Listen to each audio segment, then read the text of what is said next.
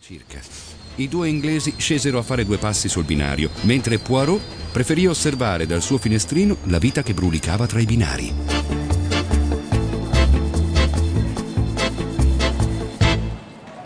Dopo dieci minuti, però, pensò che gli avrebbe fatto bene prendere una boccata d'aria fresca e così scese a fare due passi. Ad un certo punto, poco dopo la motrice, udì una voce. No, no, non adesso. Solo quando tutto sarà finito. Soltanto allora. Non appena ebbe riconosciuto la voce della signorina Debenham, Poirot si allontanò con molta discrezione. Ma il giorno dopo si accorse che la giovane donna e il maggiore avevano smesso di parlarsi, tanto che si domandò se per caso i due non avessero litigato. Il viaggio in treno verso Istanbul proseguì con un piccolo intoppo, cosa che agitò moltissimo i due compagni di viaggio di Poirot. Erano tutti e due molto preoccupati perché rischiavano di perdere la coincidenza con l'Orient Express. Ad ogni modo, il treno raggiunse la sua destinazione con appena 5 minuti di ritardo. Una volta arrivato all'hotel Tocatlian, Hercule Poirot prenotò una stanza con bagno. Aveva intenzione di fermarsi qualche giorno ad Istanbul per riposarsi dalle fatiche delle ultime settimane.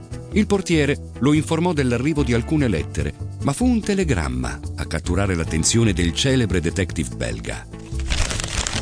Sviluppo da voi previsto nel caso Kastner prodottosi. Si prega vostro ritorno immediato. Accidenti, che seccatura. Eh, portiere, mi scusi, devo proseguire questa sera per Londra. A che ora parte l'Orient Express? Alle 9 in punto? Très bien. Prenotatemi un posto letto, merci. Non credo che ci saranno molti problemi vista la stagione. Sì, in prima classe, naturalmente. Il portiere informò Poirot che avrebbe prenotato a suo nome un posto nel vagone letto Istanbul-Calais. Erano le 8 meno 10, quindi c'era tutto il tempo per cenare, e così Poirot si diresse con tutta calma verso il ristorante. All'improvviso venne fermato da una voce che non sentiva da molti anni, quella di Monsieur Bouc, un suo connazionale, direttore della compagnia internazionale dei vagoni letto e vecchio amico dell'ex uomo di punta della polizia belga. Questa sì che è una sorpresa, Monsieur Poirot, amico mio. Monsieur Book! e cosa ci fate così lontano da casa? Ho una piccola faccenda da sbrigare in Siria, ma devo partire per Londra questa sera con l'Orient Express. Les affaires. Bene, parto anch'io alle nove con l'Orient Express. Devo essere a Losanna per risolvere alcuni problemi. Oddio, problemi.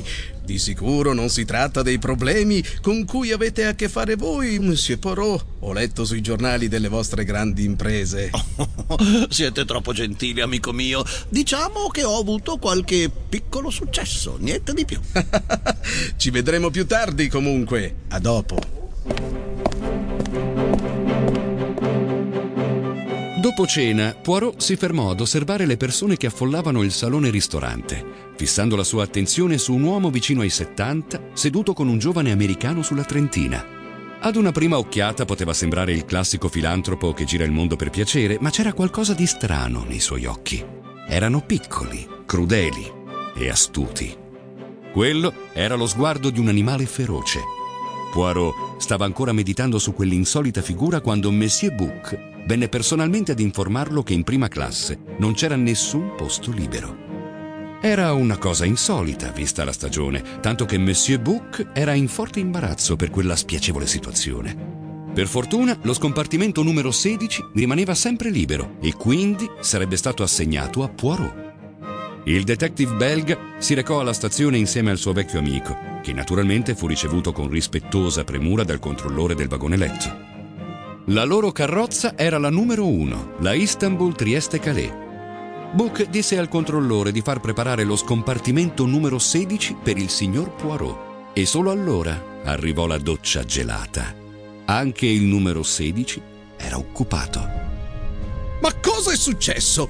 Tutto il mondo ha deciso di partire questa notte? Beh, ad ogni modo a Belgrado ci sarà il vagone letto di Atene e poi anche la carrozza Bucarest-Parigi.